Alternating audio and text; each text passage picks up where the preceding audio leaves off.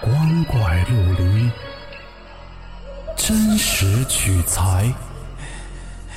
老黄故事之民间怪谈正在讲述。各位听友，晚上好，我是老黄。今天呢，故事的名字叫坐车，来自一个大学生网友的分享。故事讲的是他的同学跟家人开车出去玩，遇到了一个恐怖的瞬间。因为这个事儿，差点让他们丢了性命。事情的经过是如何呢？我们接着往下听。小龙女是我大学的同学，这样叫她不是因为她漂亮，当然人家也算是那种好看的，这么叫主要是因为她总一惊一乍的，尤其是在宿舍。当然女宿舍我们进不去，也都是听女同学说她在宿舍搞的那些灵异活动太多了。她自己和我们说，从小就能看到别人看不到的东西。我们说她是不是龙婆的后代啊？因此小龙女就是这么来的。大二开学，她又给我们讲了一个灵异的经历。她爸爸是做生意的，所以日程的安排就比较能够自主。一个暑假，他爸爸带着小龙女和他妈妈自驾去青岛玩，开了一段，他妈妈就心疼老公，非要替他爸爸开车。他爸说，等中午吃饭的时候我喝点酒，然后你再替我吧。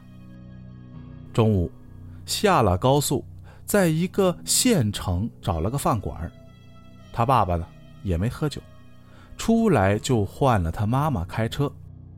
为啥这样呢？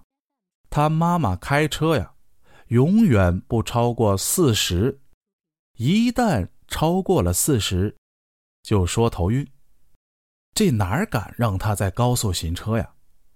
所以就走了一个省道。他妈妈驾车，他爸爸坐副驾，小龙女就在后面，把脑袋搭在驾驶和副驾驶之间瞎聊。他爸爸说了好几回，别和你妈说话，我这还怕她出事呢。小龙女不听，他爸爸呀也就不理他们了。道上这会儿也没什么车，在省道上四十迈其实也不快。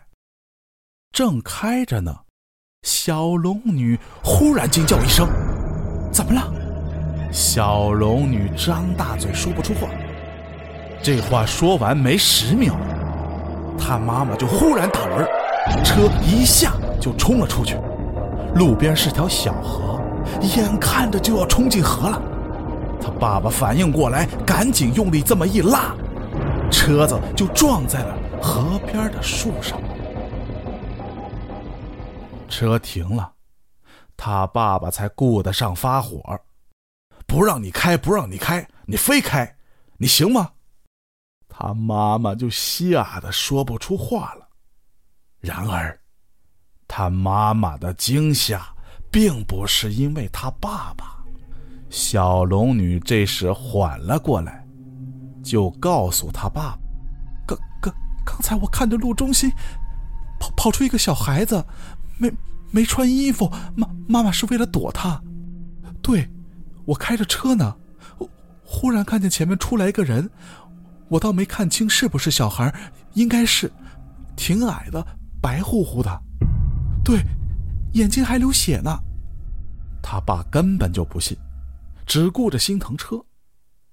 你这丫头，小小年纪的别那么迷信。还有你，女司机就不该让你开车，后边去，